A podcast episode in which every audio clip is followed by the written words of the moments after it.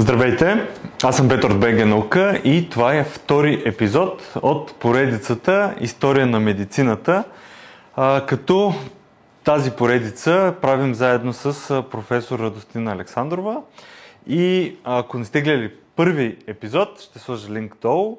Сега ще си говорим за второто десетилетие на 20 век, което е много интересно, защото има война и пандемия и доста прилича на днешното време. А, кое е най-интересното от второто десетилетие на миналия век? Да, водещите събития наистина са войната и пандемията, но не само те, разбира се, а иначе, тъй като аз с така интереси изгледах първия епизод, а, видях, че сме така дали две-три обещания, обаче не сме ги изпълнили, така че сега първо ще ги наваксам тях. Става дума за триадата на Кох, за която споменахме, но така и нещо сме се разсели. Да, тя стана много актуална, даже и покрай COVID. И така, кои са трите неща, тъй като казахме, че Робърт Кох прави връзката между причинител и заболяване. Така че първото е причинител да се а, изолира, открива във всички а, болни, във всички заразени, но не и в здравите хора. Второ, да може да бъде изолиран в чиста култура. И трето, с тази чиста култура да може да бъде предизвикано същото заболяване в податливи организми, го ги нарича той. А пък четвъртия принцип е добавен малко по-късно от един американски изследовател Смит, който казва, че и от тези нали, инфектирани податливи организми, също трябва да може да се изолира нали, същия този причинител. А, другото нещо, това е, понеже говорихме и за малария, говорихме и за салварзан, говорихме и за сифилис. Та едно от така по-екзотичните лечения на сифилис е било чрез заразяване с малария. Не за друго, а защото маларията, тя има там различни фази, ритоцитна, пък чернодробна, предизвиква треска и причинителката на сифилис пък е много чувствителна към температура, така че идеята е била тези температурни покачвания при маларията да убият причинителката на сифилиса. Сега тук разбира се има една оговорка, че маларията също някои хора естествено са губили живота си, въпреки че са приемали хинин, но пък от сифилис е било сигурно, че ще сгинат всички, така че ето ви едно биологично лечение, доста странно. А сега, ако се върнем в второто десетилетие на миналия век, а, може би трябва да започнем с а, Нобеловата награда, която е връчена за 1911 година. Тя отива при един шведски учен, Алвар Гюлстранд, той е роден в едно много малко градче, Ланскрона в Швеция. И между другото, една от причините да напуснат този град и да се преместят в по-голям град в Южна Швеция е, че родителите му, а и той самия не са били удовлетворени от преподавателите му в училище. Баща му е бил лекар, така, в този другия град пък а, момчето, Малки Алвър, е имал удоволствието да има един прекрасен преподавател по математика, който го е подготвил буквално на университетско ниво. И казвам всичко това, защото след малко ще видите колко важни са били тези негови познания по математика, тъй като той получава Нобелова награда не за друго, а за проучвания върху оптичната система, диоптричния апарат на окото. А, сами разбирате, че там има много математика, много физика и разбира се много биология и медицина. А, така че да, той иска да учи инженерство, а, но баща му е лекар и успява да го спечели за медицината, като лятно време го кани да работи при него като асистент. Започва да учи в Обсала, след това се прехвърля за кратко в Виена, тъй като а, наистина много се интересува от проблемите на офталмологията. В крайна сметка завършва в Стокхолм през 1888 година. Две години по-късно вече има докторат и дисертацията му е посветена на някои проблеми при а, астигматизма. А, любопитното е това, че той няма научен ръководител. На практика той е пионер в а, тази област физична и съответно физиологична оптика. Какво прави всъщност той, кои са неговите големи приноси. Разбира се, че той е този, който измерва, прави много важни измервания в окото и на роговицата, и на лещата, радиуса, пречупването на светлината. Създава също така устройства, които и до ден днешен помагат на офталмолозите при диагностиката при изследването на нашето зрение. Това е и процепната лампа, това е така нареченият безрефлексен офталмоскоп. И освен това, всичко това, което ние днес знаем за възприятието зрителното при хората, крайна сметка го знаем благодарение именно на Геостранд, който успява да развие, да допълни учението на Хелмхолц, особено речем по отношение на това как нашето зрение се адаптира, как фокусира на различно разстояние. А, така че да, един наистина много добър учен. А, между другото, той не, не е бил само учен. Той, разбира се, че той е бил преподавател, той става професор още в а, края на 19 век в Обсала. А, така че той се занимава с преподавателска работа, освен това администратор, освен това да не забравяме, че той е лекар, така че той има и амбулаторна работа, има и частна практика. Разбира се, той се занимава с наука. Това е бил един изключително работоспособен и съвестен човек, чийто работен ден е започвал сутрин в 8 часа и е приключвал много след полунощ без значение дали са почивни дни, дали са празници. И той самият е казвал, че ако в края на семестъра един академичен преподавател и учен вече натрепери от, от умора, значи той просто не е изпълнил дълга си.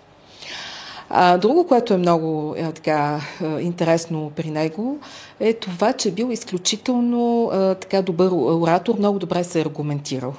Може би това е по-точният израз. И когато е имало факултетни събирания в да, медицинският факултет, той е обикновено толкова добре е излагал своите виждания, това, което е искал да каже, че на практика колегите му са били убедени и са гласували положително. Даже в един момент дека наказва, тук цари едно абсолютно единодушие, брутално единодушие са неговите думи, казани разбира се на шега.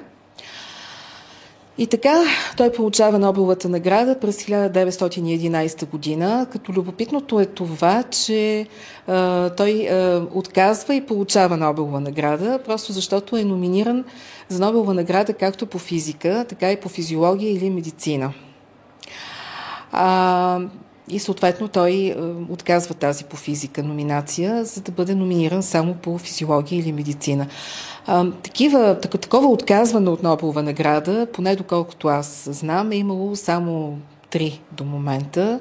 Едното от тях, това е от а, големия писател Борис Пастернак, а, който отказва Нобелова награда за романа. Той, той трябва да получи за, за литература, въпреки че той е известен и като много-много добър поет. А, но той е номиниран за романа си Доктор Живаго, един роман, който така поради той не удовлетворява изискванията на цензурата по това време в Съветския съюз, така че излиза през 57 година излиза в Италия и 30 години след написването някъде, чак през 80 и някоя година, доколкото си спомням, излиза на, на руски язик в родната му страна. Доколкото аз зная, общо взето е бил така помолен настоятелно да откаже тази награда и той я отказва. Та така, това за Пастернак. Той живее до края, всъщност си живее в страната. Казва, че е бил един своеобразен вътрешен емигрант. Следващият, който отказа през 1964 година, това е Жан-Пол Сартър, също писател и философ. Той обаче по съвсем други причини. Той смята, че не бива да взима награди, че един писател не трябва да се така мисли за институция. И стигаме до 73-та година, когато пък един представител на, на Виетнам, Северен Виетнам, Людък Хо, мисля, че се казва, той пък отказва да вземе Нобелова награда за мир с държавния секретар на САЩ, Хенри Кисинджер. Аз пък се чуда кой е успял да ги номинира едновременно, но сега това си е мой въпрос, така че да се върнем сега обаче към Швеция и към Алвар Гюлстранд. той е член на Нобеловия комитет по физика от 1912 до 1929 година и от 22 до 29 година е негов председател. И тук а, има една интересна история с номинацията на Айнштайн по физика, който пък е бил номиниран всяка година от 1910 до 22, всяка година с изключение на 1911 и 1915 година. А, обаче я взима в крайна сметка за 21 година, получава я през 22 година. Доста проблемно е било, колкото и да ви е странно. А, какви са причините обаче? Ами просто в а, самото завещание на Алфред Нобел, а, което той прави през 1896 година, той изрично споменава, че наградата трябва да отиде за разработки, които имат практическо приложение. Нали, при онези, които през предходната година са имали най-голям принос така, за добруването на човечеството, а пък нали, теорията на относителността, с която основно нали, е големият принос на Айнштайн, тя е все пак една теоретична разработка, която, между другото, така или иначе е била разбрана от много малко хора. И освен това, доста колеги по това време са се опитвали да, така, да, я, да я потвърждават. Имало е доста противоречиви резултати. Между другото, той така набира доста актив, тъй като наистина знаем, че е много голямо име.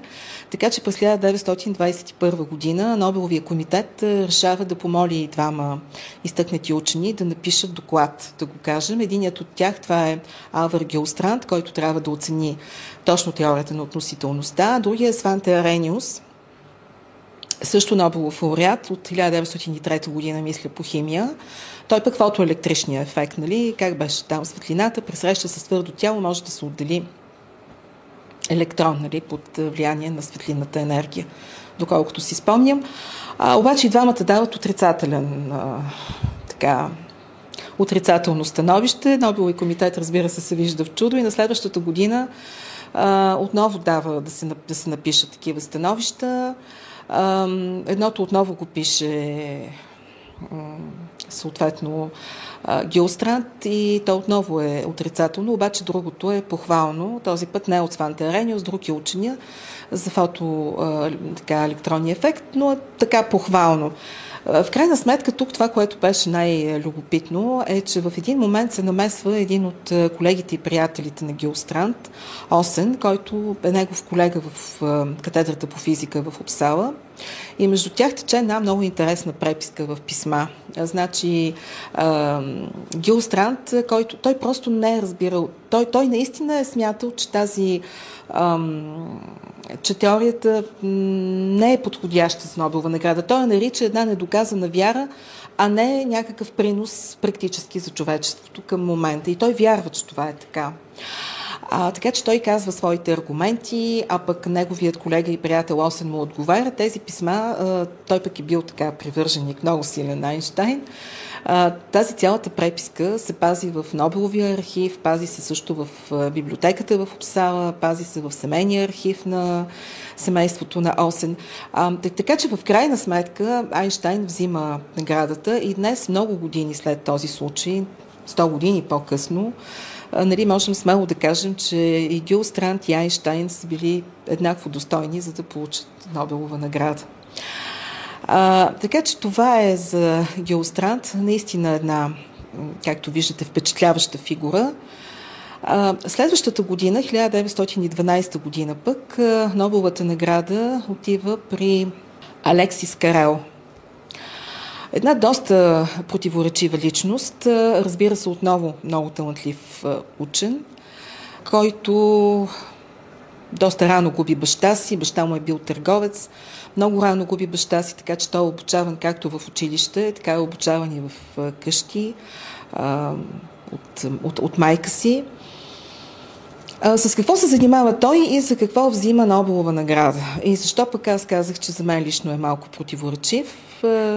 Така, ще кажем след малко. А иначе Нобеловата награда отива при него за така наречения съдов шеф и за неговият принос в областта на трансплантацията на органи, тъкани, както и на главата. Така, доста звучи, да, интересно звучи.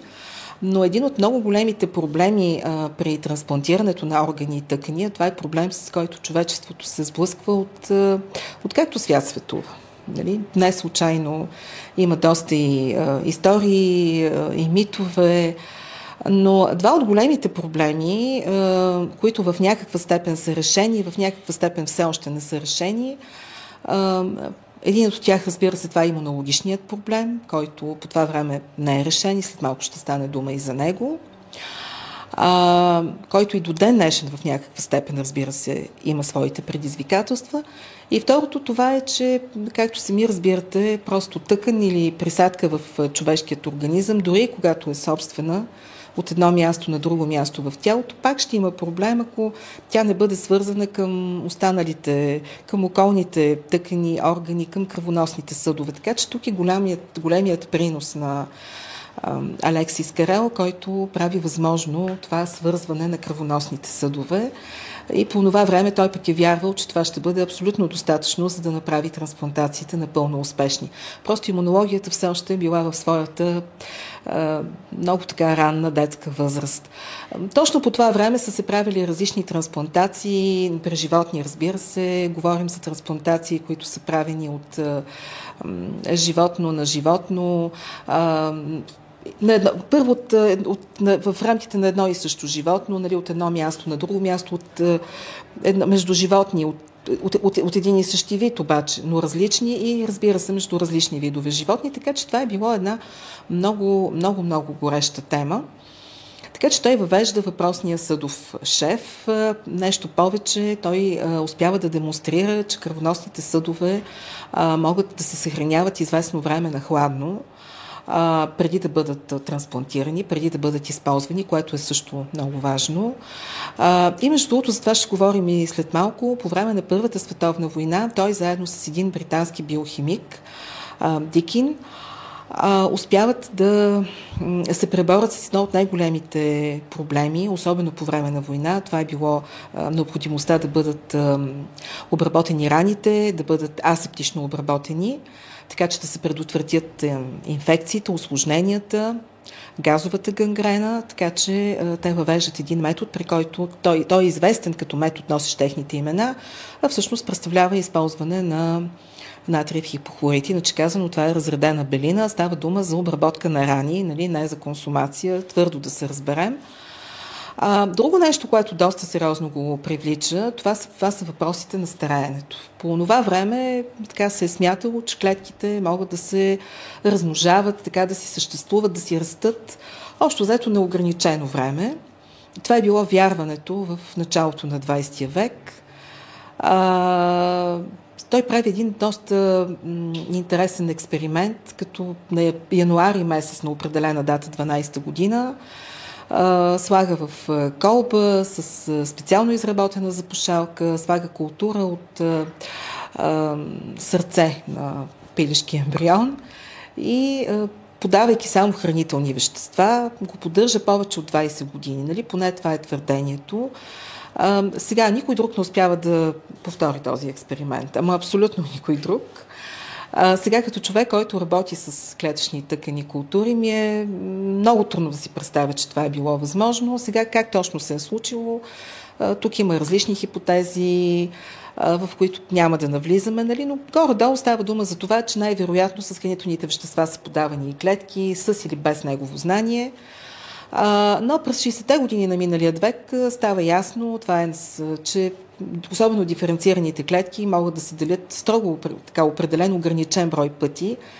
Това са така наречените граници на Хейфлик, който дали, стига до това заключение. Ние ще говорим за това, като му дойде времето, но а, на практика това е нашия биологичен часовник. А, но Алексис Карел пише доста интересни книги. Той пише книги за лечение на рани, пише книга съответно за тези органи култури, нещо, което тогава е било изключително иновативно, както би била съвременната дума. И между другото, подобни и органи култури, и тъкани култури днес също продължават да бъдат на най-предната линия на науката, защото те пресъздават много по-близко, много по-точно животът. Той е триизмерен в реалността, така че те са много по-подходящи в сравнение с стандартните клетъчни култури, където просто отглеждаме клетките в един монослой. А, това, разбира се, не е всичко. Алексис Карел, който някъде около 1900 година се дипломира, той е от Лион и това, което учи е литература. И той, като казвам, учи не просто почва и не свършва, той си получава съответната степен. Впоследствие обаче продължава да се занимава с медицина. А, и да, той започва да се занимава с експериментална хирургия, с а, тези трансплантации, за които казахме. А, през 1902 година се случва така нещо доста интересно. А, знаете за Лурд, там се намира най-голямото светилище на Света Богородица в Европа и той става свидетел на някакво изцеление. Ам, даже жената, която нали, е била изцелена, го посочва него като свидетел един вид. Той е много впечатлен от това, което се случва.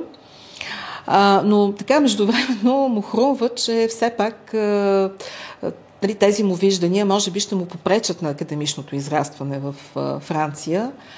А, така, така че той... А, сега той пише една книга Пътуване до Лурд, но тази книга излиза 4 години след смъртта му, нали? очевидно точно по тази причина. И той решава да се премести да живее в Канада, още съвсем млад, говорим за 1902 година, като идеята му е там да се занимава с земеделие, с отглеждане на добитък. Сега какво се е случило в следващите 2-3 години, няма как да знаем, но през 1905 година, т.е. 3 години по-късно, а той постъпва на работа в катедрата по физиология в Чикаго. Една година по-късно е поканен в институт, Рокфелеровия институт, който е току-що създаден в Нью Йорк, където той първоначално започва като асоцииран член, после става пълноправен член. И там той остава до края. До края на кариерата си. Там прави големите си открития в областта на медицината, включително тези, за които взима и Нобелова награда. По време обаче на Първата световна война той се връща в Франция, за да бъде в помощ на френската армия и както вече казах, както съдовия шеф, който по принцип може да помогне много, ние ще говорим и за какво се случва по време на войната, така и с, както вече казахме, този метод, който въвеждат заедно с британския биохимик. Сега, кое на мен лично обаче, тъй като казах, че това е една противоречива личност, това, което на мен лично а, не ми хареса, а, това са неговите така закачки с Евгениката. За съжаление, да.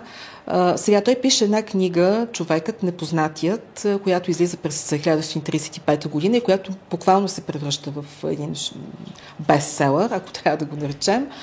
В него той разказва какво знаем за човека, за живота, обаче в светлината на познанията ни по по биология, по физика, по медицина, Идеята е да се намерят онези предизвикателства, които трябва да бъдат решени. Т.е. да се намери ключът към това да се осигури един по, по-добър живот на хората. И точно тук някъде очевидно се появява тази заигравка, което пак казвам, на мен лично не ми хареса никак.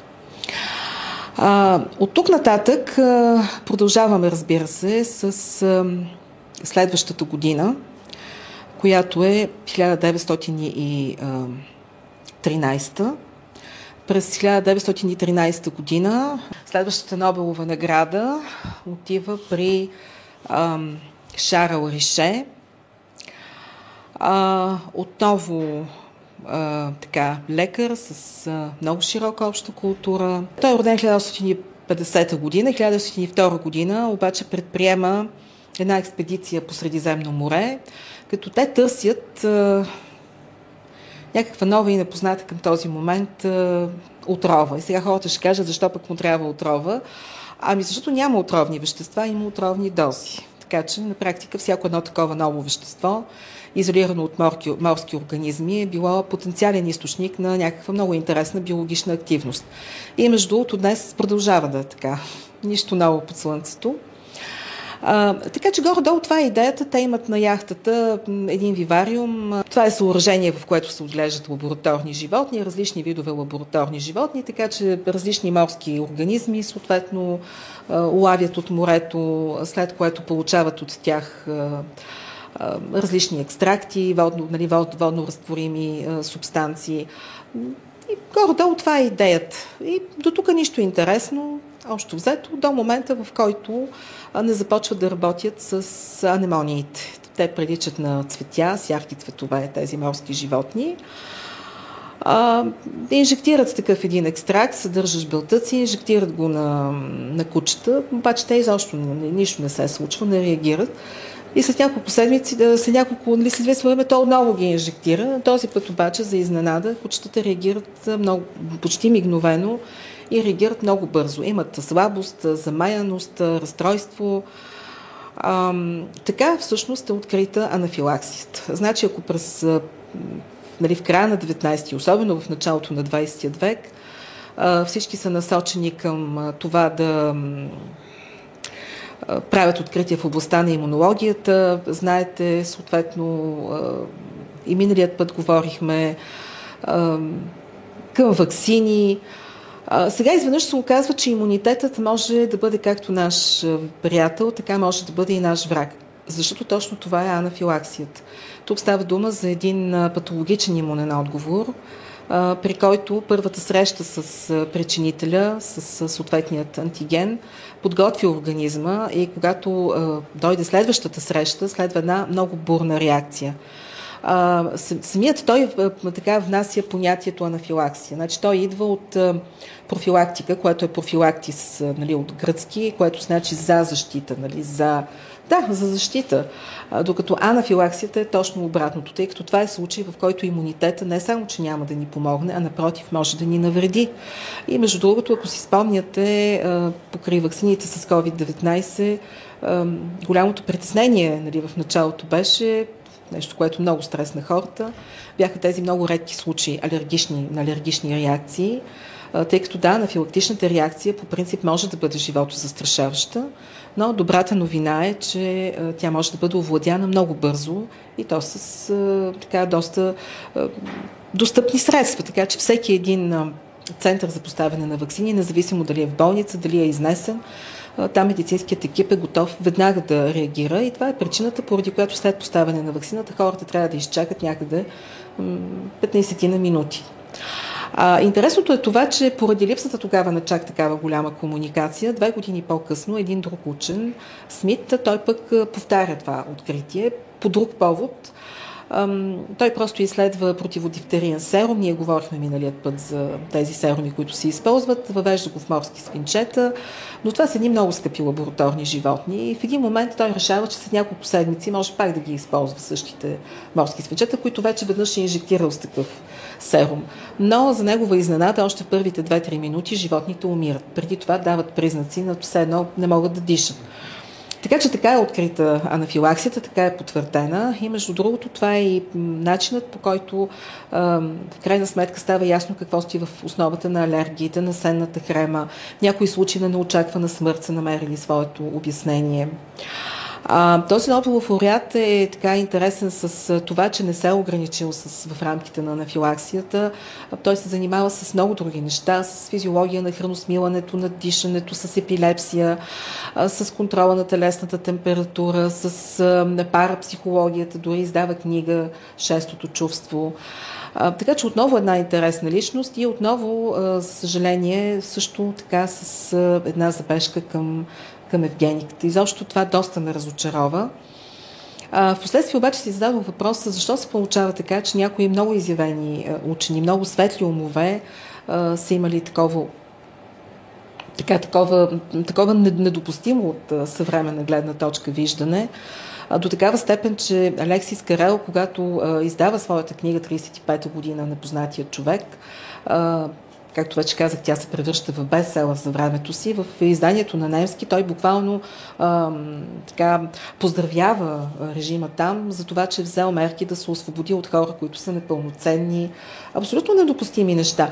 А, така че се замислих, че може би по това време, а, като че ли те наистина са вярвали, че има начин да се освободи човечеството от а, някои нежелани заболявания. Не е това начинът обаче. По-нататък, разбира се, генетиката дори нали, доказа, това е нещо, което студентите по медицина го учат още в първи курс, че независимо от това, че някои заболявания хората, които страдат от тях, не могат да оставят потомство. поради това да речем, че си отиват много рано, поради това, че детеродните им функции са нарушени. Въпреки това тези заболявания са се съхранили в продължение на столетия, на хилядолетия. И причината е, че от чисто генетична гледна точка болестотворният алел, който ги причинява, той е в такова състояние, ние го наричаме рецесивно, така че той основно хората, които ние виждаме с, с диагноза, това е само една много малка част. Това е айсберга, докато огромната част това са здрави хора, които просто го носят. Така че всичките тези усилия, освен че изобщо не са хуманни са изключително грозни, на практика са били абсолютно безсмислени.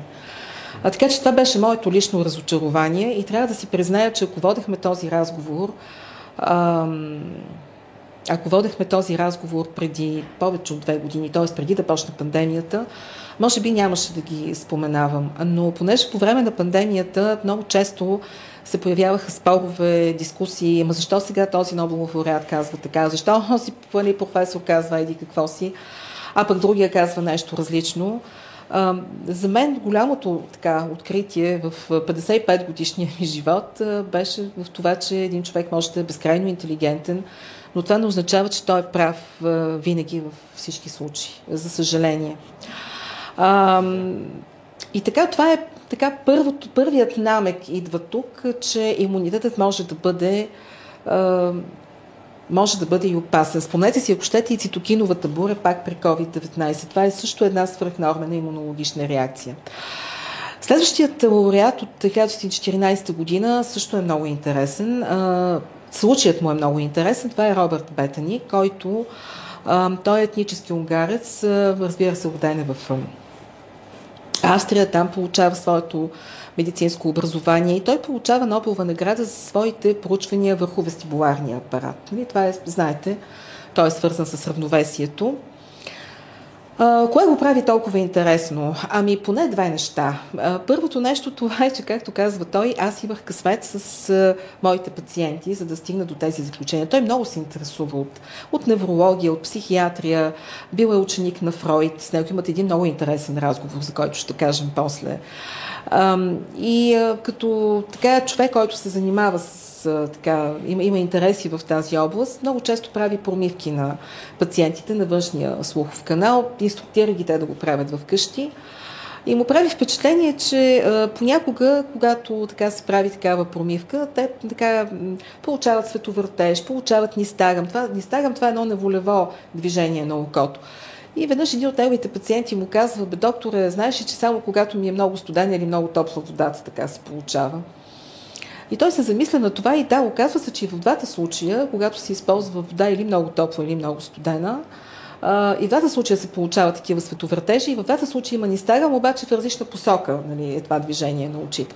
Така че той се задълбочава, така почва доста сериозно да навлиза в, така, в детайли и в един момент дори си спомня как като дете, като са топлили нали, в голям съд резервуар вода в банята, и а, отдолу, точно където е а, бил пламъка, всъщност там е било понякога хладно, докато по-топло е било в горната част. И той по този начин започва да търси различни връзки между мозъка, вестибуларния апарат, световъртежите и така нататък.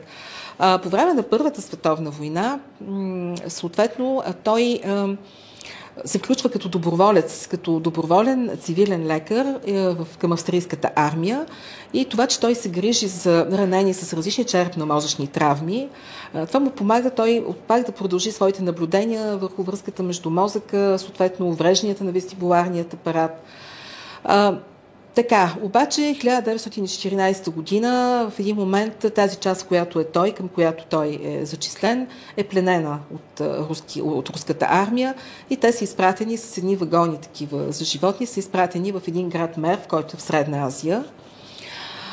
Там обаче, въпреки че са били много тежки условията, както и навсякъде са били за военнопленниците, но понеже там те са знаели, че той е лекар, той не е бил случайен, все пак за себе си имал доста публикации, ам, го назначават да се грижи за здравето, както на военнопленниците, така и на тези, които се грижат за тях. Местният кмет а, нали, го кани да се грижи за здравето на семейството му, той е много чест гост в дома им. И точно по това време а, обаче е номиниран да вземе, нали, да вземе, той е избран да вземе Нобелова награда. И телеграмата, която пращат, пристига чак, 2000, чак 1915 година, обаче го намира. Той обаче е военнопленник. И съответно се налага, значи налага се шведският крал Гюстав Пети да се свърши с Николай I, руския император, за да обсъдят ситуацията и в крайна сметка той да бъде освободен. Така че той успява да си вземе наградата едва през 1916 година. Между другото, той като дете страда от туберкулоза. Може би това е причината, поради която в последствие проявява интерес към медицината, но от нея му остава една увреда в коляното, което обаче по никакъв начин не му пречи да бъде изключително активен. Въобще той винаги е бил на върха винаги е бил сред най-добрите. Значи той е турист, играе тенис, свири на пиано. А, и така, връщайки се обратно в Виена, вече с Нобелова награда, изведнъж се оказва, че част от неговите колеги го посрещат доста недобре, като го обвиняват буквално в плагиатство. Историята е такава, че разбира се, преди него има други учени, които са занимавали с нистагам или пък с, световъртежи, но въпросът не е да видиш отделни мозайки, нали, отделно парченце от мозайката. Той е този, който успява първо да намери доста мозайки, второ да сглоби целият пъзъл. А, имайте предвид, че по това време нещата са били толкова така странни от съвременна гледна точка, че да речем много често хора с психически заболявания, които са били в момента по-така буйстващи, са били поставени в клетка, която да ги върти до момента, в който започне да им се гади и това да ги окрути. А, така че неговите така проучвания, неговите изследвания са били една много съществена крачка напред към това, че не всичко, нали, което ние си мислим, че директно а, сигнализира мозъка, е точно така. Нали, тази връзка между мозъка, вестибуларния апарат, нали, т.е. малкия мозък, вестибуларен апарат. И също той намира връзки между отделни а, структури, както и да е. Но неговите, част от неговите колеги реагират доста бурно. Разбира се, веднага Каролински институт се самосезира, правят проверка, естествено, че няма никакво плагиатство. Най-добрите отолози също се включват, също го подкрепят. Даже един вестник излиза с една карикатура, как той е успял да, доктор Петън е успял да излекува абсолютно всички, да им, да им оправи слуха, само не и на колегите там от факултет. Но той е много обиден, така че се, от тук нататък вече той отива в Швеция и продължава там до края на живота си, там, там живее и работи. Има три деца, жена му никак не е щастлива след Виена да отида в Швеция. Тя и се виждам така много далеч от, от културата. Европейския нали, център на културата е била Виена по това време. Да, интересното е това, че той пък прави, той е бил един много убеден пацифист, така че той организира една академия, какво беше за политика и социални на науки, като целта е да бъдат, да се работи в името на мира. За съжаление, той го прави това през 29-та година, но за съжаление, както знаем, Втората световна война в крайна сметка е факт. А, умира две седмици буквално преди да направи 60 години и най-любопитното, поне за мен, беше, че а, университета, в който е работил, правят в негова чест така конференция ще да има. Нещо, което и днес се случва. Нали, аз винаги съм казвал, ние си мислим, че нещата почват вчера, но всъщност те са започнали много-много по-отдавна.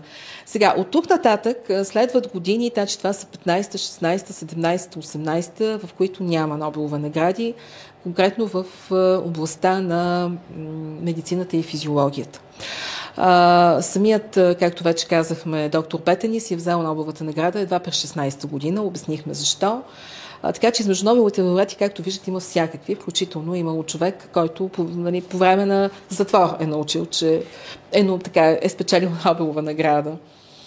19 и 20 година, отново през 19 година, това е Жул Борде.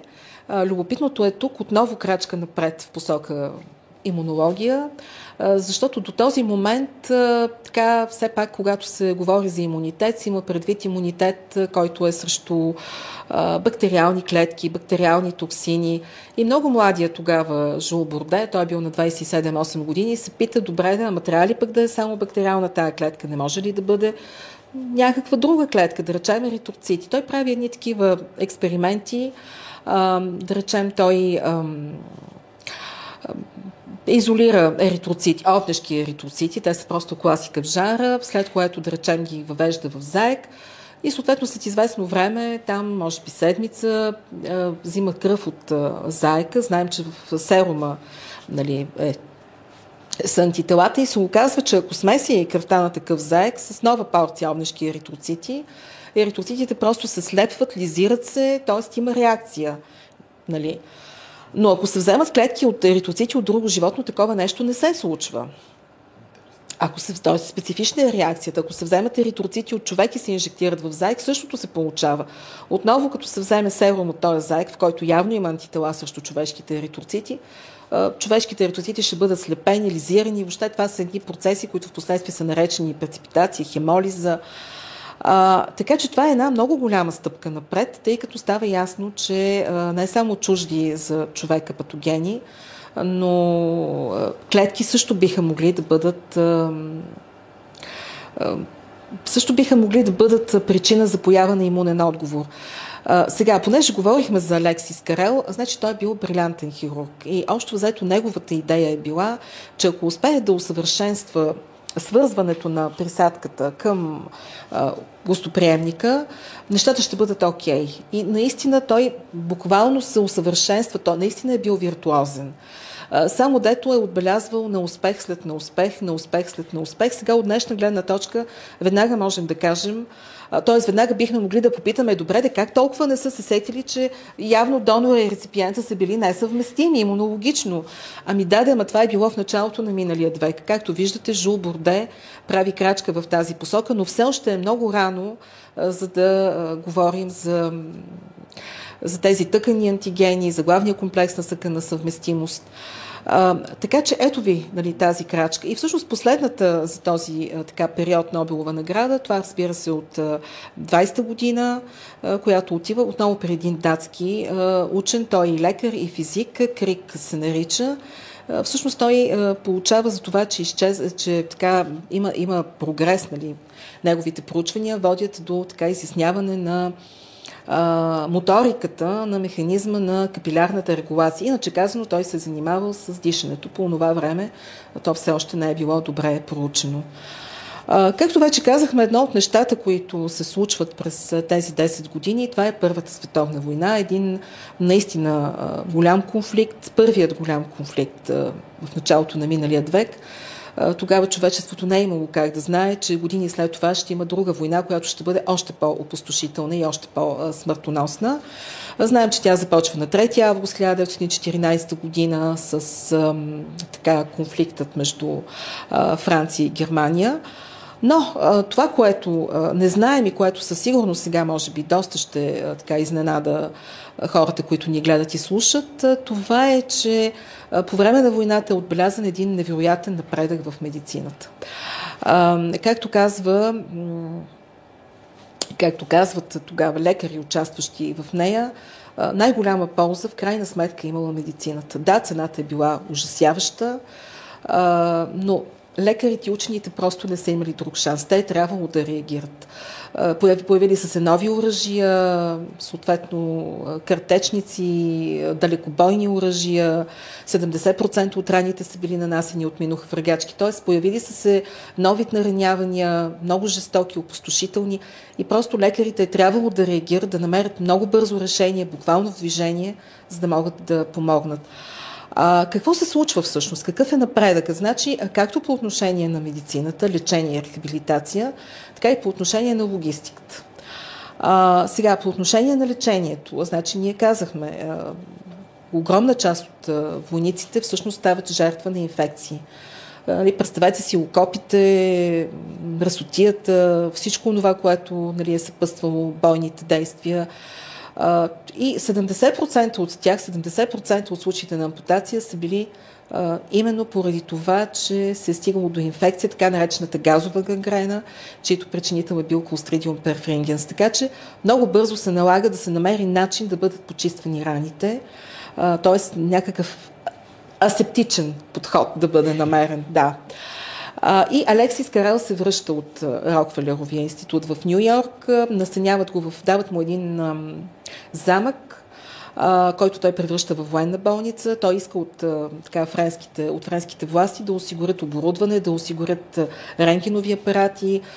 Те обаче нямат възможност, така или иначе отказват. Той се обръща към Рокфелерови институт, те осигуряват необходимото оборудване, но което е по-важното, при него пристига един британски биохимик и точно с него те разработват този метод на Карел Дикин, при който в раната с, система от Меркучи просто се напоява, както казват те, много обилно с разтвор на този натриев хипохлорид, така че да може да се помогне да се избегнат тези ужасяващи последствия. Също обезболяването. Значи, Историята на обезболяването е една много голяма тема. Сега в, това е първата, първия, първата глава в учебниците по хирургия и колкото е по-стар учебника, толкова по-интересни примери има.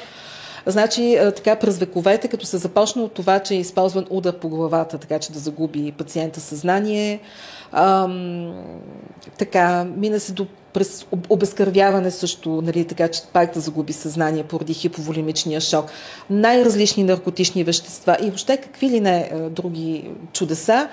Но по време на Първата световна война започва да прилагат една комбинация от азотен оксид и от кислород. Въвеждате лекар и медицинската сестра, така че обезболяването също прави крачка напред в това отношение. Само, че какъв е смисъл сега да говорим за септика и обезболяване, ако войниците са на фронта в окопите? Това, което се случва тогава са линейките, т.е. бързи влакове линейки, така че те да бъдат транспортирани до болници, където да може да, бъде, така, да, бъде, да им се окаже съответната помощ. Хирургичните техники също много сериозно развитие. Вече ампутациите, имайте предвид, че това е било наистина нещо потрясаващо. Само за първите 6 седмици от 300 хиляди френски войници са направени 20 хиляди ампутации. 41 хиляди британски войници също губят крак, ръка, крак по време на войната. Така че това е една ужасяваща история. Но вече идеята е нали, лекарите да не разчитат само на ампутацията, те вече имат и други възможности с а, развитието на тези линейки, които осигуряват бързо транспортиране, лечения. А, рехабилитацията. Значи, рехабилитацията тогава, тъй като има много щупени носове, челюсти, изработват се какви ли не шини, устройства, така че да може да се обездвижи, да речем, лицето или пък да се помага на мускулите да възстановят своята еластичност на, нали, също в областта на лицето и шията. Протезирането по същия начин, ако в началото са изработени от дърво протезите и това е приятко се някой да изработва протези, Налага се по време на войната това се усъвършенства. Даже хора, които вече са били а, инвалидизирани, те са включени в това производство и по този начин им е подадена ръка, освен всичко друго. И от дърво се минава към по-леки а, метали. Ужасяващо е, че говорим за войната, но това са, това, това са реалностите просто. Да, това е много, много помогнало. Много е помогнало, точно. Значи, за мен лично най-голямата помощ би била урока, че не бива да има войни и че няма такъв проблем, който да трябва да се решава с война. За съжаление, виждаме, че това не е така, дори и сега през 21 век. Иначе, ами Мария Кюри, значи Мария Кюри със съдействието на Френския съюз на жените и на Червения кръст, тя оборудва линейки с а, такива рентгенологични апарати. Това са подвижни рентгенологични лаборатории. През 18-та година техният брой вече е повече от 300 и в тях работят 400 такива специалисти по рентгенолози. И по този начин лекарите виждат къде е попаднал куршума в тъканта, какво му е разположението, виждат какви... Изобщо наистина има един много, много сериозен тласък напред. Също за първ път започва да се говори за психологическото състояние. А, нали, има, става ясно, че има войници, които са в шок. Има такива от тях, които могат да се възстановят след няколко седмици почивка. Но има такива, които вече няма как да се върнат на фронта и между другото в Канада те до края на живота си остават така на грижите на правителството и върху тях са изпробвани най-различни подходи за, за, за лечение. А, естетическата хирургия, а, значи а, Едни от най-големите имена, това са Сюзан Ноел, това е първата жена, нали, в, която е хирург в тази област. Казват, че към нейните услуги, така, нейната помощ се е нуждаела дори и Сара Бернар, разбира се, по друг повод, най във връзка с войната. А, иначе Гилис, Харалд Гилис, той е от Нова Зеландия, завършил е в Кембридж лекар. Неговата цел е, е така да помогне на пациента си, че той да, да, да възвърне вида си от преди включването във войната. Той дори издава книга през 1920 година, за да може да помогне на лекарите в, в цял свят. Между другото, още през 14 година Американската болница прави такава еднодневна конференция, на която са поканени поне 100 лекари и дипломати. Целта е точно а, да се покажат новостите в, ако щете, хирургичните подходи, асептиката. А, и там Алексис а, Карел, а, той казва нещо, което а, така, мен също много ме впечатли. Той казва, след като науката помага на това хората да се убиват, защо тогава да не помага и на това да, да, да се спасяват животи. А, така че Първата световна война остава и с а, много големият напредък в, в областта на медицината. Както вече казах, едва ли има лекар, който да иска напредъка да се дължи на да, да е точно такава, точно това да, да е тласъкът.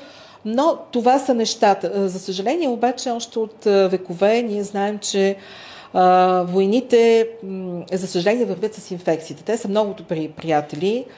А, даже по времето на Наполеон а, се, се, се казвали, че инфекциозните болести, тогава може би не са ги наричали така, със сигурност, но че болестите това е третата армия. Защото по, по това време 8 пъти повече от хора, нали, както, както военни на бойното поле, така и от цивилните, 8 пъти повече жертви е имало поради заболявания, нали, инфекциозни в сравнение с жертвите от самата война. Така че в края на Първата световна война Забеля пък е, така избухва първата, така една голяма, първата за века, голяма грипна пандемия. Това е испанския грип. Първите случаи са още от март месец 1918 година. А, и това е една пандемия, която а, ще се разпространи а, мълниеносно, доколкото така са позволявали транспортните средства по това време, но те вече са били достатъчно добре в целия свят. И ако в Първата световна война са загубили живота с някъде около, може би, 16 милиона души или 18, там някъде, то а, грипната пандемия ще отнеме живота на между 50 и 100 милиона. Като имате предвид, че тогава а, населението не е било като сега над 7 милиарда. И между другото, понеже имаше доста идеи в началото на тази пандемия, така да оставим нещата да се развиват от само себе си, а, това, което тогава се случва, тогава няма лечение, няма вакцина. Това, което е можело да прилагат, е било единствено маски. Ние виждаме такива снимки от това време. Да, има много. И това, че се изолират, да. А, единството нещо, което те успяват тогава да разберат, е, че болните, ако бъдат лекувани на чист въздух, е по-добре, отколкото ако бъдат лекувани в затворени пространства. Но то няма как да не е така. Само си представете едно отделение с 20, 30, 50 човека вътре. То няма в една стая, в едно помещение настанени. Какво обаче е интересно сега? Може би хората така не знаят какво, какво, какво представляват точно грипните вируси и защо така периодично се появяват пандемии. Даже те си имат някаква частота на около 10, 35, 40 години. Се появява, поне до сега така е показал опита през последните малко повече от 100 години и повече всъщност. Иначе в чисто исторически план а, нали, има така данни за под, респираторни заболявания, които няма как да сме сигурни, че са били точно предизвикани от грипен вирус, но да речем армията на Каро Велики, значи тя просто след нея е вървяла а, така, такова едно заболяване. А, според някой първата документирана пандемия е през 1580 години, година, но според други още през 1143 година. А, това, което е интересното при грипният вирус, е, че там а, генома също е РНК молекула, а ние вече знаем, че това са много склонни към мутации молекули, просто защото ам, Нали, знаем, че при човека, при животните, генома е представен от ДНК молекула. Когато клетката се дели, ДНК съответно трябва да се отвои, за да, бъдат, за да има материал и за двете клетки. А, и винаги може да стане грешка при този синтез на нова нуклеинова киселина, но за щастие ние разполагаме с такива механизми, които, системи, които могат да засекат тази грешка и да я поправят. Това е една редакторска система. А, обаче РНК вирусите и въобще вирусите, знаем, че те се размножават единствено и само в а, живи клетки. А, така че ДНК вирусите биха могли да разчитат на такава реперираща система, но РНК вирусите, каквито са и грипните, какъвто е и ХИВ, какъвто е и SARS-CoV-2, няма такава позната реперираща система и това ги прави изключително уязвими към мутации. Значи грипните вируси са 2, 2 до 5 пъти а, с по-голяма мутационна изменчивост в сравнение с SARS-CoV-2. А, и другото, което е, това е, че самият грипен вирус, неговият геном е като една броеница от а, а, 8 отделни сегмента, сегментирана, една е цяла молекулата, което означава, че когато една клетка бъде инфектирана с два различни грипни вируса, а, когато се образува вирусното потомство, общо взето важното за вируса е просто да отбележи, че фрагментите са 8 но те могат да бъдат смесени от двата родителски вируса. И точно тук идва най-тънкия момент.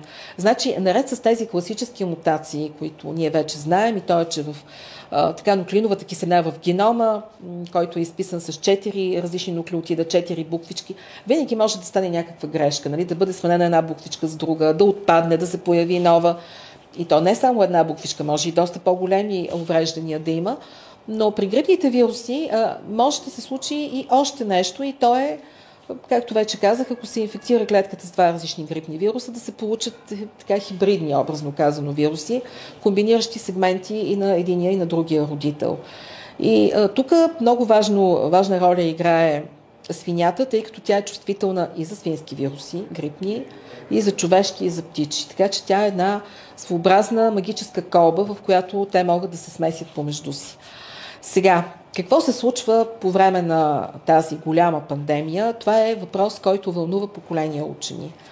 И през 1951 година един от тях, млад и зелен, на 20 и няколко години, Йохан Хълтин, мисля, че той, той е швед, мисля, така по националност, може и да греша, но прави в Айова докторантура, микробиология.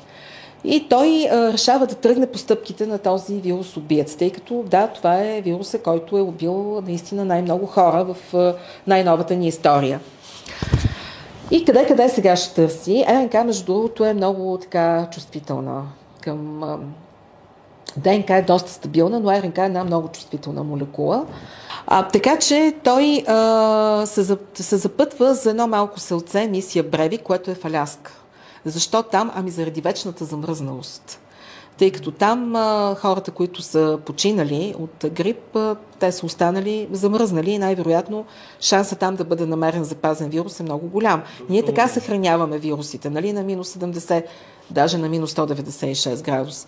А, това е едно малко селце, където по това време живеят 400 души, обаче по време на пандемията а, там имало 80 възрастни, и от тях 72 умират от грип в рамките на 5 дена. Значи, представете си какъв ужас е било. Така и не става ясно как грипът достига до тях. Те живеят доста уединено. Дали това е дошло, защото а, от а, така пътуващите с а, кучешки в прягове търговци, раз, от разносителя на почтата. Но за 5 дена, буквално като пожар, 72 души губят а, живота си. И така Йохан Хълтин се оказва там, а на същото място, а, така години по-късно.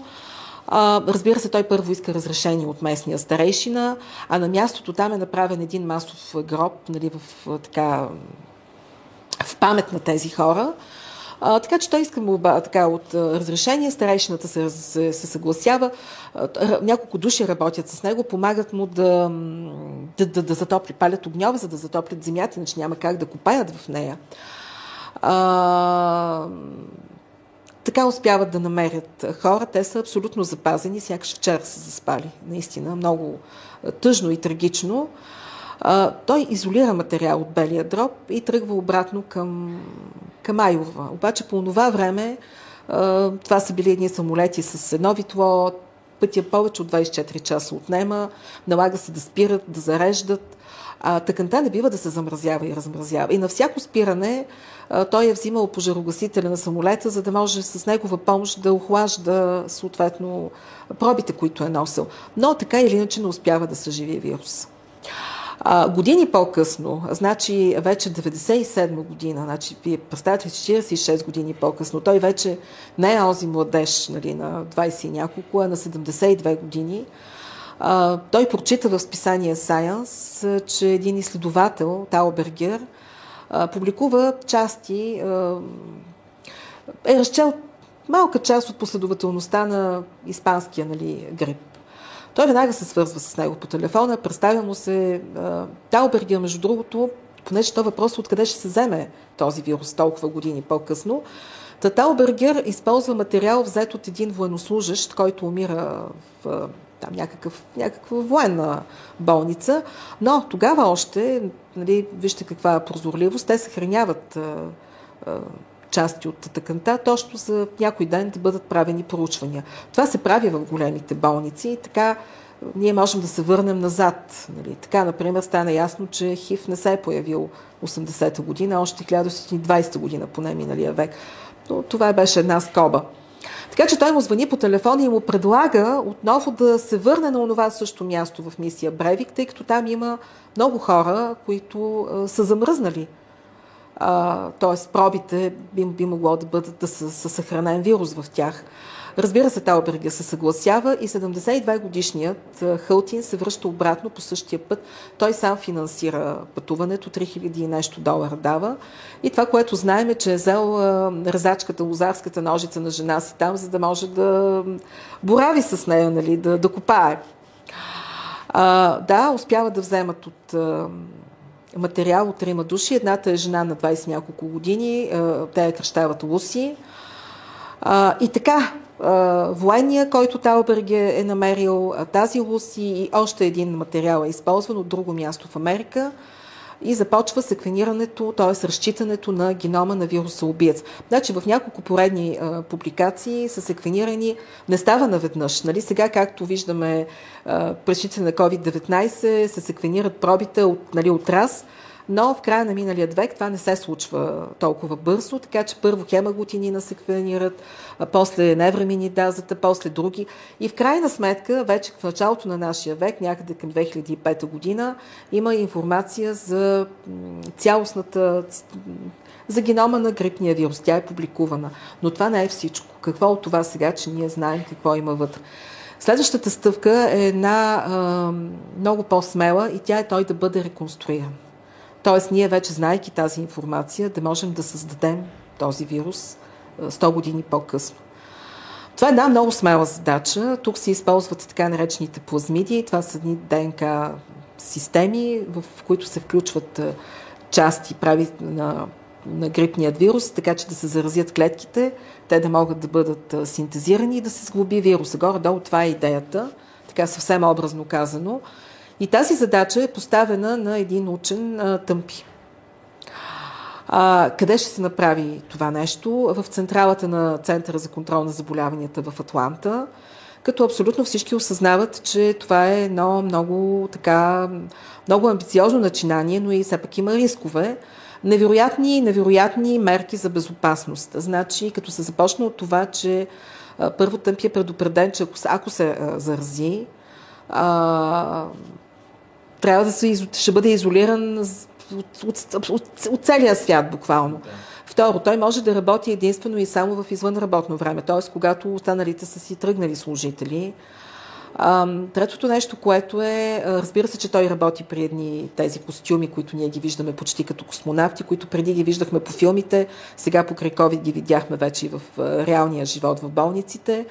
Но а, достъп до лабораториите, до фризерите, там където се съхраняват пробите, има само, не само срещу пръстов отпечатък, а сканиране на ириса на окото.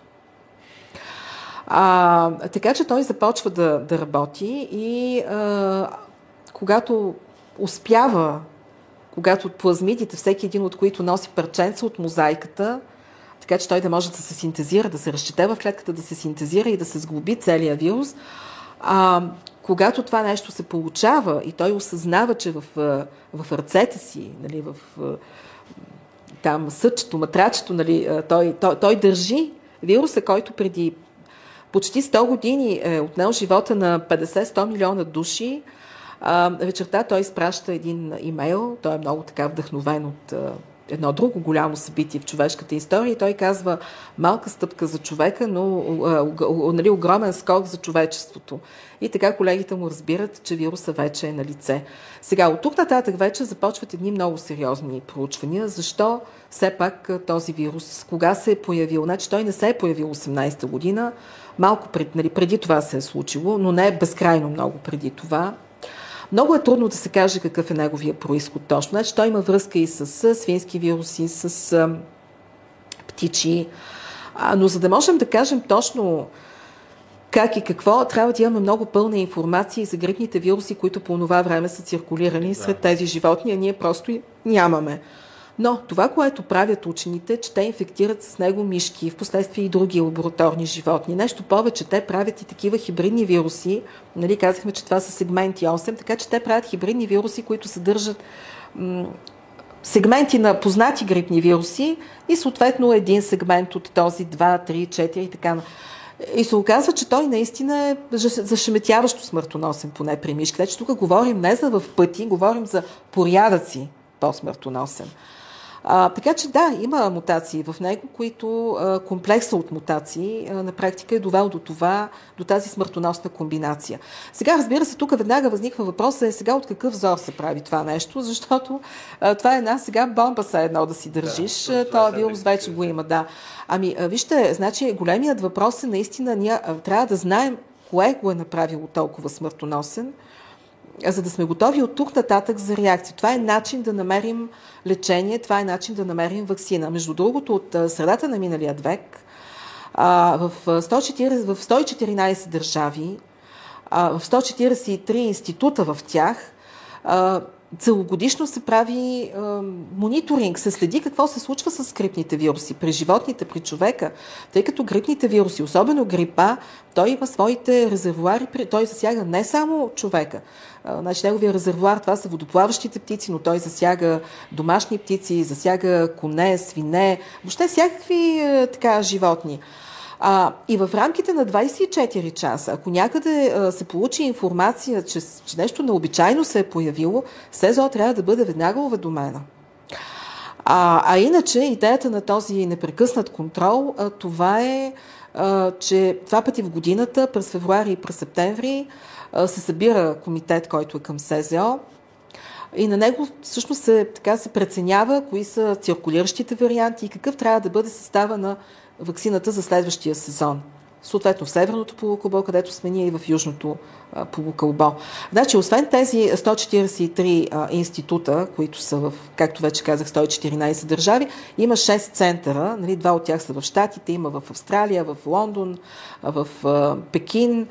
А, така че те, а, нали, към тях се изпраща информация, анализира се. А, така че да, ние трябва да знаем а, какъв е бил проблема, за да знаем как да реагираме. Сега, другото, което е, значи първото нещо, което е, ами, Вижте, значи то не е нужно да бъде а, възстановен вирус, за, за, да смятаме, че е опасен. Факта, че вече са публикувани а, данните за неговите гени, означава, че ако някой има желание, а, съответно и подготовка, а, той би могъл да си го реконструира теоретично. Да. А, защото в историята все пак ние знаем, че имало случаи, в които се е случвало вирус да избяга от лаборатория. Нали, това се е случило и при SARS-CoV вирус едно се е случило два пъти, да речем. А, но не се е случило нищо драматично, нали? Да, но, но, е, коронавирус е уж излязъл. Ами, значи, преценете сега дали коронавирус е получен в лаборатория, след като 1918 година, когато започва пандемията, дали тогава науката е имала капацитет да създава да вирус. Да. Значи, това е абсурд просто. Другото, което е, замислете се Омикрон. Значи, Омикрон Айде, SARS-CoV-2, 2 така, никой от нас не е държал ръката на прилепа, нали, когато е прескачал вируса в нали, междинния гостоприемник.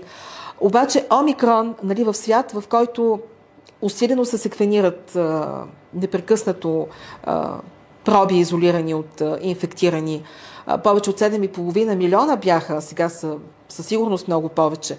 Ами, след като Омикрон успя да ни изненада с това, че се появи вирус с огромен брой мутации, повече от 50 нали, мутации, а, то, то, то това е всъщност тук изненадващото, защото SARS-CoV-2 се движи с а, скорост две мутации в месец. И сега въпросът е, и това е въпрос, който и Нечер го зададе, нали, как, а, как, как се е получил омикрон? Дали а, чрез тези две мутации в месец? А, дали а, е помогнало циркулирането му сред, а, в, в природата, в животинския свят? Тоест, коронавирус е влязъл в животно и излязъл от животно пак в човек Ами, ние не знаем какво Тоест, теоретично е възможно. А значи, теоретично има четири а, хипотези, после пак ще се върнем на грипа, но за омикрон са четири. Значи, едната е, че просто си върви. Две мутации на месец, две мутации на месец, за две години. Окей, това е едната възможност. Другата възможност е циркулация в животинския свят. Значи, пак имаше наскоро публикация по този повод.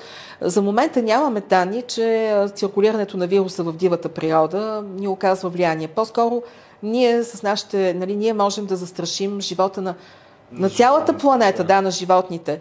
А, защото има, нали, знаем, че могат да бъдат а, да, доста животни. Най... Елени, котки, хамстери. Сега, любопитното при омикрон е това, че а, при него вече измененията са такива, че могат да бъдат инфектирани мишки и плъхове, защото с SARS-CoV 1 и 2 по принцип те не могат да бъдат инфектирани. Там, за да се правят експерименти с мишки и плъхове, те трябва да бъдат генетично манипулирани, в тях да им да... Просто рецептора не пасва. И трябва да им бъде въведен точно рецептор, а, нали, така че да може да бъдат инфектирани с този вирус. Но сега, а, но сега се оказва, че омикрон а, така се справя. Нали? Това е. А сега, другото, това е а, а, хора, които са с много тежък имунен дефицит. Нали? Това също имаше такива публикации, че а, такива хора там вируса се задържа много, той не може да се изчисти, много време се задържа, размножава се и през това време, нали, разбирате, че той, той се дебне като котка и мишка с имунната система. А, има време вируса да, да опознае имунната система и съответно да се селектира вариант, който да може да бяга от нея. И последния вариант, между другото, който е свързан и с делта микрона, а, това е така наречената рекомбинация. Значи, а, ние казахме, че а, РНК вирусите а, са много изменчиви. Нали? Обаче, а, точно SARS-CoV-2 и въобще коронавирусите в това отношение правят едно малко изключение. Това са вирусите, които имат най-големия РНК геном. Т.е. те имат някои допълнителни така, вируси, вирус, допълнителни гени. И единият от тях е точно такава редактираща система – Ето ние казахме, че по принцип я няма в човека и животните, обаче тези вируси сами си я носят. Така че в някаква степен те могат сами да си поправят грешките и затова нивото на мутации при тях е по-низко. Аз ви казах 2 до 5 пъти по-низко в сравнение с а, грипа и до 5 до 10 пъти по-малко в сравнение с ХИВ. А, сега, обаче вирусите трябва да се изменят. Това е техният начин да оцеляват. И когато а, те придобиват този ензим, нали, природата им дава този ензим, който ги прави а, така по-стабилни. А в същото време обаче им дава друга възможност а, за изменение. Това е един друг ензим, който пък им позволява отново, когато а, се а, инфектира една и съща клетка с два различни коронавируса, този а, ензим позволява, когато се синтезира РНК генома на потомството, да се комбинират гени и на двата родителя. Значи при грипните вируси се комбинираха сегменти, цели и това е реасортация. Тук просто е, вируса прескача, записва единия, записва от другия и това се нарича рекомбинация. Сега, това нещо най-вероятно протича в прилепите, и, нали, които се знаем така инфектирани за живеят си, без, безпроблемно си живеят с много други вируси, а, или поне ние смятаме, че така имаме данни, че бяс, нали, той основно ги засяга. А, въпросът е сега това случва ли се при хората? И се оказа, че може и в човека да протече такова нещо. Даже има публикация, която показва, например, че до 2,5% от циркулиращите вируси през първата година от пандемията в Великобритания и САЩ са били такива рекомбинанти. А, така че, ето ви още една възможност, нали. И при положение, че в момента циркулират и омикрон и делта, и СЗО каза, че това не бива чак толкова много да ни изненадва, че може да стане такава рекомбинация, евентуално. Да. Сега, понеже казахме за грипните вируси, там наистина, когато нали, така, възникне такава реасортация на сегменти, това автоматично означава нов вирус и автоматично означава големи бели. Но, за щастие, и това много така държа да го подчертая, за щастие, а, обикновено тези нови реасортанти, те не са изгодни на вирус. И просто те си се елиминират от само себе си. Тоест на вирусите не има чак толкова изгодно прекалено много да се променят, за щастие. Тъй като да, те са много изменчива система, но те трябва да просъществуват в техните гостоприемници. Те само там са функционално активни. Това са клетките на животните и на хората в случая. А нашите клетки не са се променяли от стотици хиляди години. Така че такъв, такава изменчивост няма да, няма да пасне добре нали, на, да. на, тази, на този консерватизъм. И сега, ако се върнем отново на това, защо, бяха, защо беше възстановен грипния вирус и какво ще стане, ако в крайна сметка Значи първото нещо, което е, това е, че, както вече казах, след като вече е така представен а, генома, а, това означава, че той би могъл да синтезира. А от друга страна обаче, значи а, този вирус, който е предизвикал голямата пандемия 18-20 година миналият век, а, значи, неговите потомци и до ден днешен циркулират. Нали? Те всичките вируси в някаква степен са негови потомци. До 50-та година така, той е бил наистина, потомците му са били да. много така... Доминиращи. Да, абсолютно. А, така че а, е, е, смята се, че дори сега той да излезе от лабораторията и да тръгне по света, а, няма да предизвика никаква драма, просто защото а, вече ние имаме някакъв имунитет, във всички случаи ще имаме някакъв имунитет срещу него. Очаква се лекарствата, с които разполагаме и ваксините също да действат. Между другото, самият учен, който осъществява реконструкцията, той е приемал такъв антивирусен препарат, така че също да бъде, да бъде защитен. И тук, нали, понеже това пак така и така сме на вълна на грипни вируси, а, голямата пандемия, нали, всъщност 2009 година, свинският грип, тук трябва веднага да кажа, че ние го наричаме свински грип, но вирусът, който го причини, комбинира гени и на човешки, и на свински, и на птичи грипни вируси. Но тогава най-силно бяха засегнати младите хора до 20 години.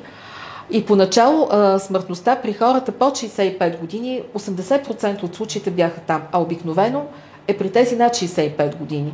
И едното от обясненията е точно това, че а, това е бил вирус, който а, може да се е появил, може да е бил нов, но а, все пак а, ние сме се срещали с а, някакъв подобен а, вариант.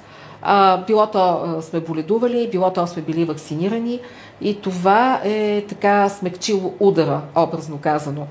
Но а, птичите а, вируси, а, тези при птиците, а, те биха могли, ако се прехвърлят при човека, да причинят доста големи а, поражения, там смъртността може да бъде 50%, дори над 50%.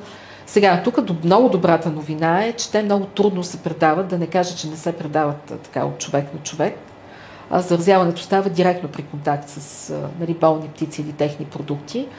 Но сега от това първо, първото нещо, което е, това е, че не трябва да лежим на тая страна, тъй като вирусите се изменят. И а, ние видяхме SARS-CoV-2 колко напредна в да способността си да се разпространява между нас. А, и има една, тя от 2019 година, една много амбициозна програма на, а, на СЗО. Тя е до, мисля, че до 35-та година. Тя е точно да се подготвим за следваща пандемия. Това не е с цел паника, напротив, с цел да бъдем готови точно така.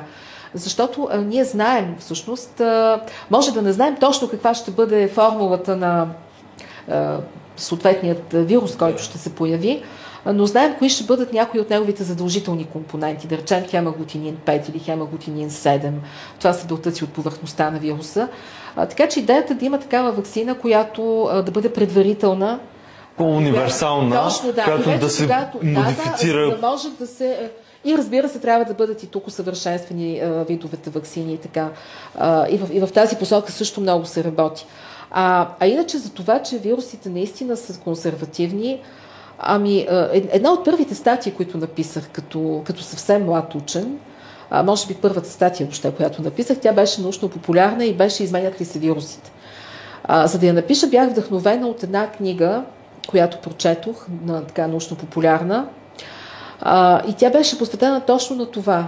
На големия парадокс при вирусите. Да, от една страна те много силно се изменят. А, това е така, защото те трябва да просъществуват, трябва да се адаптират. Света е много негостоприемен за тях и това е техния шанс да се спасят. В същото време обаче а, не има изгодно да се променят. А, и не случайно голяма част от мутациите всъщност са неутрални мутации. Те не се отразяват върху биологията на вируса. А, така че мога да дам а, и а, поне един-два примера, за да разберат хората наистина, че това противоречие е в сила. Например, полиомиелитът, за който ние ще говорим след там, да. може би два епизода, но а, полиомиелит има и в момента. Да, ние сме на път да го елиминираме. Имало е и, а, поне това показват изображенията в Древният Египет на хора, които очевидно са да, страдали от такова заболяване. Клиниката е била една и съща. А, ами едрата шарка. Хайде сега тук да, нали, да гледаме само изображения едно. Обаче едрата шарка, значи ние с този вирус го а, а, изкоренихме. Да. 80-та година миналият век СЗО рапортува, че такова заболяване вече няма, че такъв вирус вече Което няма. е голяма стъпка а, което е много голяма стъпка. На... Точно така. А, обаче интересното е това, че когато направиха едни проучвания, а, които бяха с... А, те изолираха вирус от а, хора, които са от викинги на практика. Нали? Хора, които са живяли някъде yeah. 10 век, т.е. преди 10 века и с които се знае, че са починали от едра шарка. Просто от такива места бяха. А, и от тях бях, беше, беше изолиран вирус, беше секвениран генома му. Нали? Това е ДНК вирус, той е по-устойчив. И се оказа, че а, тогава циркулиращия вирус на едрата шарка няма нищо общо с този, който миналият век ние изкоренихме. Значи те генетично са много различни, няма как да не са, това са 10 века, а в същото време клиничната картина е била една и съща.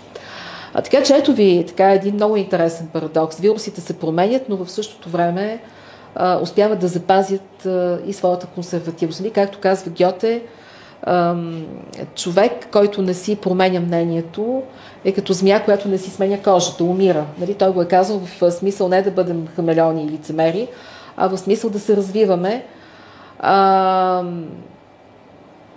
но в същото време вирусите обаче се стремят да бъдат и, и доста постоянни, доста консервативни.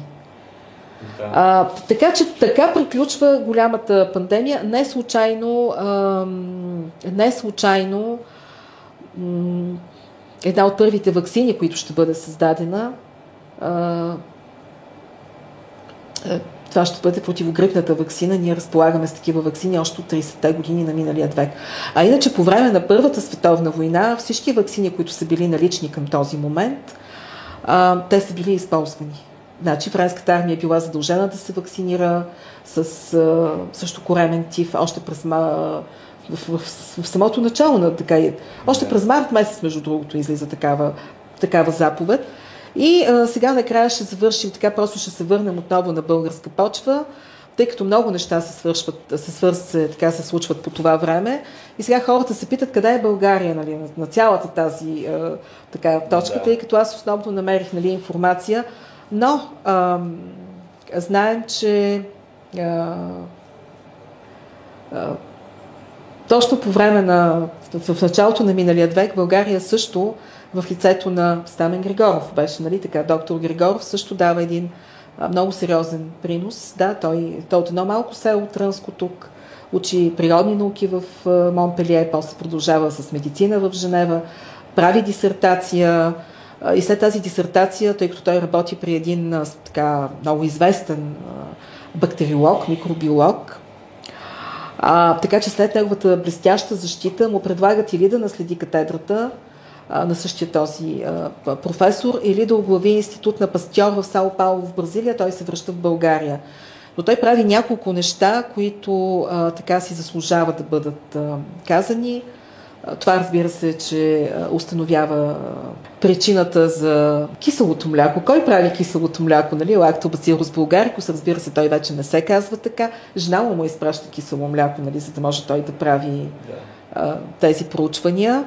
И между другото, когато той публикува своите резултати, Пастьоровия институт, той ги още преди публикацията ги докладва, Пастьоровият институт насочва Мечников, нали, който там знаем нали, голямо име, насочва го Мечников да провери нали, дали това е така, нали, за да бъде публикувано. Мечников изпада в такава плен, нали, в плен на киселото мляко, така че той пък си изгражда теорията на стареенето, нали, благодарение на това нещо. А, другото, което се случва, това е, че на него му прави впечатление как войниците по време на войната, ако щете и Балканската, и Междусъюзническата, и Първата световна, които ядат плесенясъл хляб, не му клясъл, плесенясъл, това са различни неща, всъщност те не боледуват от холера.